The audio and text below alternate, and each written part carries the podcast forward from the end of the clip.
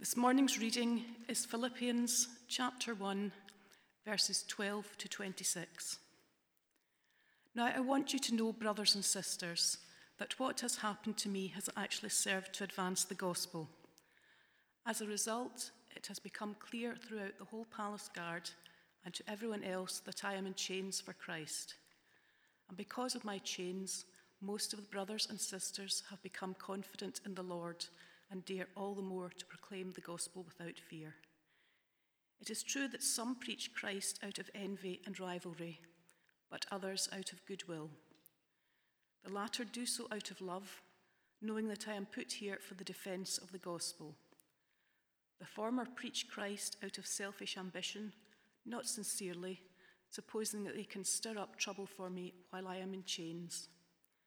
But what does it matter? The important thing is that in every way, whether from false motives or true, Christ is preached, and because of this I rejoice. Yes, and I will continue to rejoice, for I know that through your prayers and God's provision of the Spirit of Jesus Christ, what has happened to me will turn out for my deliverance. I eagerly expect and hope that I will in no way be ashamed but will have sufficient courage so that now, as always, Christ will be exalted in my body, whether by life or by death. For me, to live is Christ, and to die is gain. If I am to go on living in the body, this will mean fruitful labour for me. Yet, shall I choose? Yet, what shall I choose? I do not know. I am torn between the two. I desire to depart and be with Christ which is better by far. But it is more necessary for you that I remain in the body. Convinced of this, I know that I will remain, and I will continue with all of you for your progress and joy in the faith, so that through my being with you again, your boasting in Christ Jesus will abound on account of me. Thanks be to God for his word. Thanks, Celine. Let's pray, shall we? Father, as we come to reflect on your word today, as we begin to ask for your, your presence with us, we ask that your Holy Spirit would open this word to us and open our lives to you. In Jesus' name, amen. One of the questions that this passage asks me is this What, what do we live for? What do we really live for? And if you're wondering what you really live for, just ask yourself some of these questions. What drives you? What gets you up in the morning?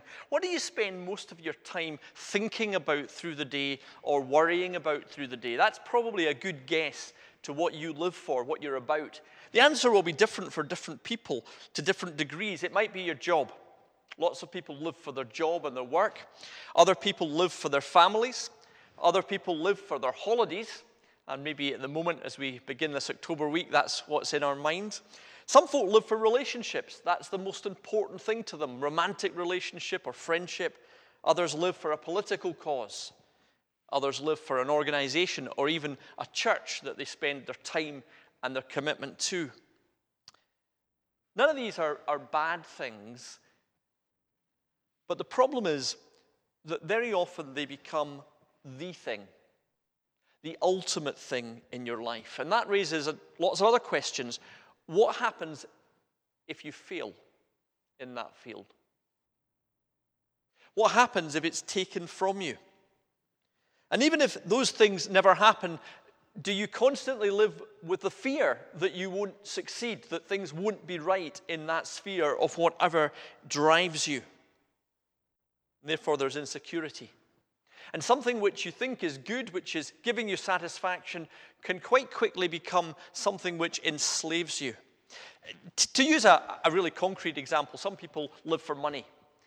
J.D. Rockefeller, who had lots of it, and you might see as a, a big success, he was a millionaire or a billionaire, was once asked, How much money is enough? Rockefeller's reply was, Just a little more. That sense with whatever we live for, that we are never satisfied. It seems to give us satisfaction, but actually it's never right. If you're house proud, if that's your big thing, then constantly you're looking for that last bit of dust, aren't you? Or getting the perfect garden, or whatever else it is. What do we live for? What should we live for as Christians? In the passage that we read, Paul gave a very clear answer to that. Chapter 1, verse 21 For me to live is Christ,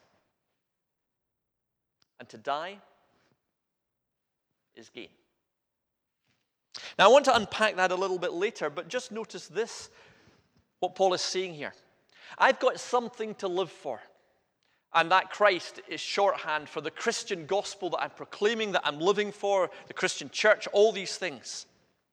To see God's word spread. That's what I'm living for, says Paul. And you know what? If I die, I don't lose. There is nothing else that we can say is a win win. There is nothing else that might be the driving thing in your life which you can ever say, and even if I don't get it, I'm still a winner. Can you imagine anyone saying that about money? Can you imagine anyone saying that about relationships? You know, I'm going to strive for relationships and friendships in my life, but if I end up lonely, you know, that's okay. Nobody would say that. Or a political cause. This is what my life's for. But you know what? If you lose every election, it wouldn't, it, it wouldn't knock me. Or football. Well, no, people do that with football in Scotland, don't they? But um, yeah, that idea of a win win gain. I want to suggest to you in three different ways today that if we commit our lives to Christ, if Christ is not just something we believe, but actually is what is driving us, then we have immense freedom. Freedom from woes, freedom from competition, and freedom from the fear of the future. Paul starts this passage by saying this. He says in verse 12, Now I want you to know, brothers and sisters, that what has happened to me actually served to advance the gospel. Now, let's just stop and remind ourselves what had happened to Paul. We've been following this in the book of Acts and now in the book of Philippians. He's been arrested in Jerusalem. He spent two years in jail, going through various times of trials and up before various Roman governors. He then went on a journey to bring him to Rome when he appealed to the emperor. You'll remember the story. He got shipwrecked on that journey. The, the, the, the boat was blown along for, for two weeks. He ended up on Malta. If you read the whole story from the end of the book of Acts, you'll know he got bitten by a snake. And then he ends up in Rome, and there he is in prison in Rome. Now, it must have been the most frustrating thing for Paul to be in prison in Rome. This is a guy who's traveled all over the world talking to people. You, I, some folk like their own company. I don't know what you're like, but I'm someone who, who actually likes to be around people. I thrive on it. To be stuck, well, we know a wee bit of this in lockdown, don't we? But to be stuck in a prison cell when you're that type of person, when you're, when, when, when you're driven by wanting to talk to folk and have discussions and share things, this lion is caged. I want you to know what has happened to me, says Paul. Perhaps you, you go and visit somebody who's in trouble and they start to say to you, I want you to know what I'm going through. Now, in some ways, that can be good. We should be people who share one another's difficulties with one another, but have you ever gone to visit someone and every time you meet them, that's how they start the conversation? I want you to know what I'm going through. And you go, oh gosh, I'm in for half an hour of your, your bunions and your problems and your everything. And every time I see you, I'm in for the same thing. You know those type of folk? I, I you know, I, I love them, but sometimes you go and visit and you just, it's so draining because there's going to be nothing bright about what they're talking about at all. And if everything was going right in their life, sometimes they would still find things that were problems. I want you to know all I'm going through. And out comes a sense of, of negativity, of failure, injustice. And you're sitting there talking to them and you're trying to point out something that's actually going right, and they just keep coming back to all the problems and all the woes. Paul could have related that to the Philippians. Let me tell you all the things I'd planned to do. I'd planned to visit here and go there and share this and do that and plant a church there. All these dreams I had, and they're all shattered because I'm stuck in a Roman prison cell. I thought I might be here for a week or two and then I'd get to speak to the emperor and, and he'd become a Christian and everything would be excited. But here I am two years later and I'm still in chains and all my friends have left me and only Timothy's there and it's all terrible. But Paul didn't do any of that. Why not? Because he wasn't driven by a need to succeed. He was driven by a love for Christ. So look what he's able to do. Verse 12, 13, and 14. Let me just read it again. I want you to know, brothers and sisters, that what has happened to me actually served to advance the gospel. As a result, it's become clear through the whole palace guard and to everyone else that I'm in chains for Christ. And because of my chains, most of the brothers and sisters have become confident in the Lord and dare all the more to proclaim the gospel without fear. What he's able to do is look at the things around him that are good, that God is using, and to rejoice in them. You know, one of the people who makes me think a lot about life just now is Donald Trump. No, I'm, I'm not about to confess that he's my hero, don't worry. But gosh, is he a character study for preachers? Here's a guy who is a success, so he tells us. His whole life is based on being a success, isn't it? Every word is telling you how he's the biggest, the greatest, who's done the best things and the most perfect this and the most perfect that. But you know what Donald Trump's life tells me is that actually what we've got before us is a very, very insecure person. I've got a theory that the tax returns that he doesn't want to show anybody aren't because he's been fiddling his taxes, they're because he wasn't making any money. And he doesn't want us to know, actually, that he's not the big success that he thinks he is. But I think within all of us is an inner Donald Trump we are very insecure about being found out to be a failure in whatever thing we live for. So, if family is your big thing, you're very insecure about actually people might know that you're not a perfect parent. If money is your big thing, then you're a bit afraid that people might know that you haven't got it. Doesn't matter what it is that you're successful in. If it's being a good person is your big driving force, you're a bit afraid that people might find out that you're not really. That insecurity. Paul in the prison cell, you see, has a perfect security. He's able to say, I do not need to boast in all the wonderful things that I'm doing or tell you about all the ways that I couldn't do them and it's not really my fault, it's because of these awful circumstances. I can just rejoice in what God is doing right now where I am. Rejoice in the Lord always. Or as Paul writes elsewhere, in each circumstance that I find myself. And what is God doing? Well, here's the thing that he can look at. By being in prison, the Christians in Rome, as they see that, and there were a few of them, are becoming bolder. If Paul can go through that, if he can be arrested and go through all those trials, maybe we can. Maybe we can speak out for our faith. The gospel is proclaimed. He says, wherever I am, he's sharing with his guards. And I, I, can imagine as he's writing that to the Philippians, that sitting there in Philippi is the Philippian jailer. Remember him from Acts 16 who got converted? And he's saying, Yeah, I can imagine how Paul's behaving in prison. I remember these awful songs when he sang in my prison. And I remember the impact it had on me, and I imagine now the impact it's having where he is just now. In fact, if you read to the end of this letter, chapter 4, verse 22, he just slips in at the end. Oh, by the way, the Christians in the emperor's household say hi. Where did they come from, those Christians? Who? And I wonder it was because Paul was in the prison cell in the emperor's household that that's exactly what was happening. You see, Paul is freed from the worry about failure. He doesn't need to focus on the woes.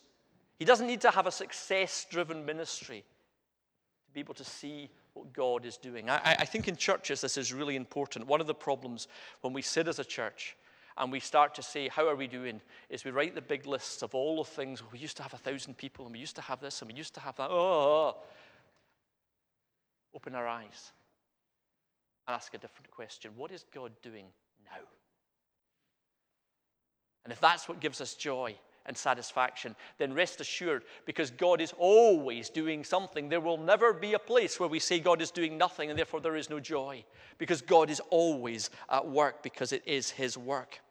So there's the first thing. If Christ is the thing that drives us, not the success of the church, not how many people we've converted, but Jesus, then we will have that complete security. Doesn't matter whether it's going well or badly we can rejoice where we are. And the second thing is, is, is freedom from competition. You know, we've just had exam results, and we've heard a lot about those in Scotland recently, haven't we? Exam results are okay because they come in as grades and you know how your child's done. But as a parent, one of the, the, the problems is sometimes a child will come in, you say, How did you do? And they say, I got 63. And you're sort of scratching your head because you don't want to, you don't know whether to say well done or, or that's dreadful. And so what you're really wanting to ask is, how did everybody else do? Isn't it? I, we used to get marks back when I was younger where they had the class average on them, and the parent really knew where you were, whether you were a dunce or, or, or, or, or a genius. You see, we live in a, a society which tries to tell us we shouldn't be competing against each other, but we are immensely competitive. We're always looking at everybody else to see how they've done. One of the reasons we feel rotten half the time is we look at how other people are doing and what other people are getting and, and how their life's turning out, and, and, and it leaves us feeling bitter and aggrieved because we're not getting the same treatment. We're not achieving the same things. Wherever we are in life, when ministers meet together, we've started being quite careful because one of the troubles when ministers meet together and somebody says, Why don't you share what's going on in your church? Everybody tells the best story of the most successful thing they're doing.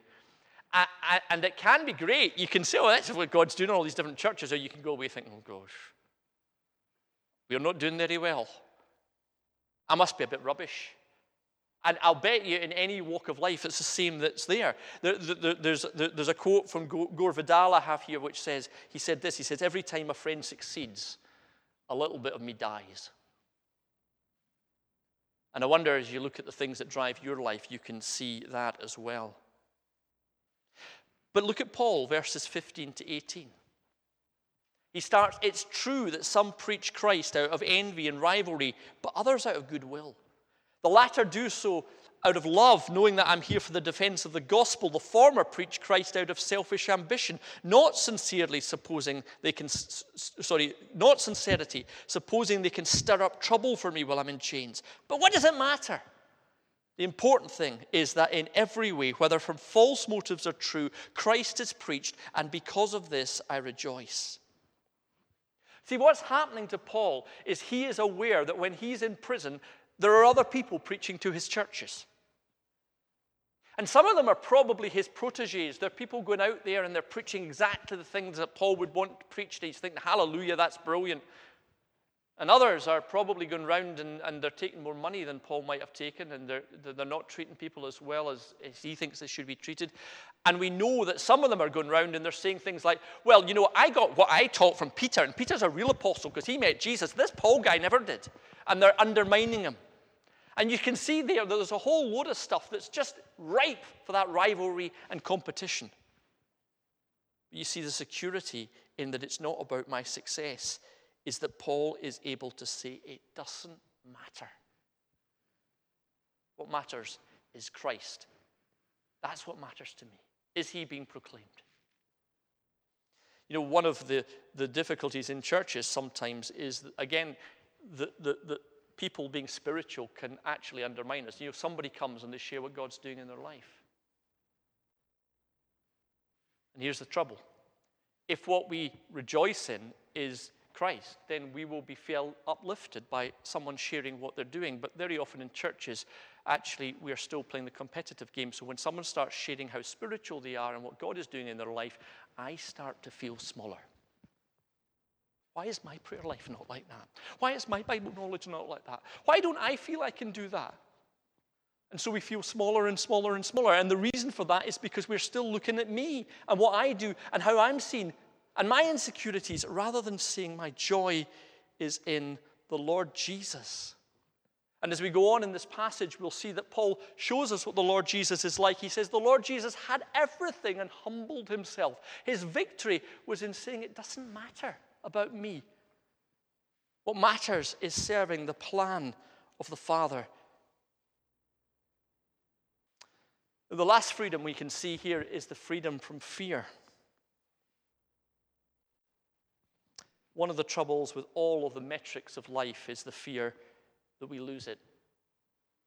And ultimately, that comes in the fear of death because death negates everything that we've strived to achieve. Paul says, For me to live is Christ, and to die is gain. He prays in verse 19, You know through the prayers and God's provision of the Spirit of Jesus Christ what has happened to me will turn out for my deliverance now, it's quite evident that Paul isn't sitting there saying, I hope I die because that'll be brilliant. He's not saying that at all. He's praying for deliverance. You see, the thing here is what that probably means is that the prayers that the church is offering for him is that he will be free. He'll go on and do more work for God. And yet, for him, he says it's a win win. Because it's Christ that's important, and if he's glorified, in my dying and going to be with him, that's fine. And if he's glorified in the fact that he's got more suffering ahead for me and more struggles ahead for me, that I can build up the church more, that's brilliant. I cannot lose whatever happens. Now, we don't know what happened to Paul. This is one of the interesting things. If this letter is written when he's in the Roman prison, and there's a bit of doubt about that, then we can pick it up from the book of Acts, but the book of Acts stops with him in prison. Now, we know that he died probably in a Roman prison, but we don't know it was then. He might have got out and done other things first. We just don't know. But Paul would say it doesn't matter. What matters is that I live for Christ, and if I'm able to bless my friends and, and build up the church as I do that. But the goal ultimately is simply that I am Christ's. And you know what? I can never, ever, ever lose that. One of the things that's notable about all of Paul's letters is his prayers. And here's the interesting thing he's writing to churches that are often very poor spiritually, not, not sorry, very poor materially, that are being persecuted in a hundred ways. They've got a, a Roman government that is unjust and unfair. All sorts of things are wrong. But Paul does not pray, may their circumstances change. May they get rich. May the government change. May it be much kinder to them. His prayer is always this that they be stronger in Jesus. You see, you don't have any control over the circumstances, but if you are strong in Christ, then suddenly the circumstances matter an awful lot less because you cannot lose what you've been given, which is that you are His and He is yours. That He has loved you so much that He has sent His Son to die on a cross for you, that you are His for all eternity, and that this world will be renewed in Him. And therefore, you are totally and utterly secure. I always love the words of the 23rd Psalm.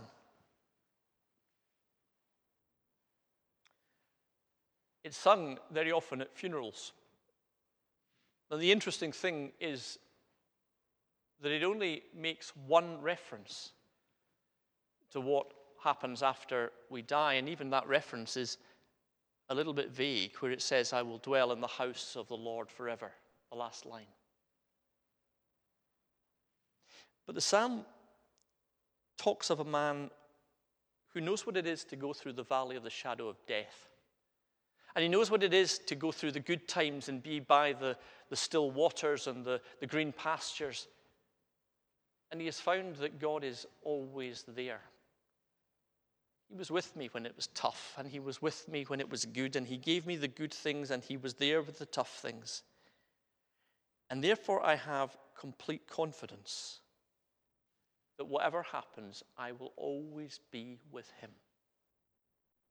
And nothing Nothing, nothing can ever take that from me. There is true freedom. May we be renewed in knowing what God has done for us, and may it grab us and excite us and fill us, that we may be completely secure in Him. Amen.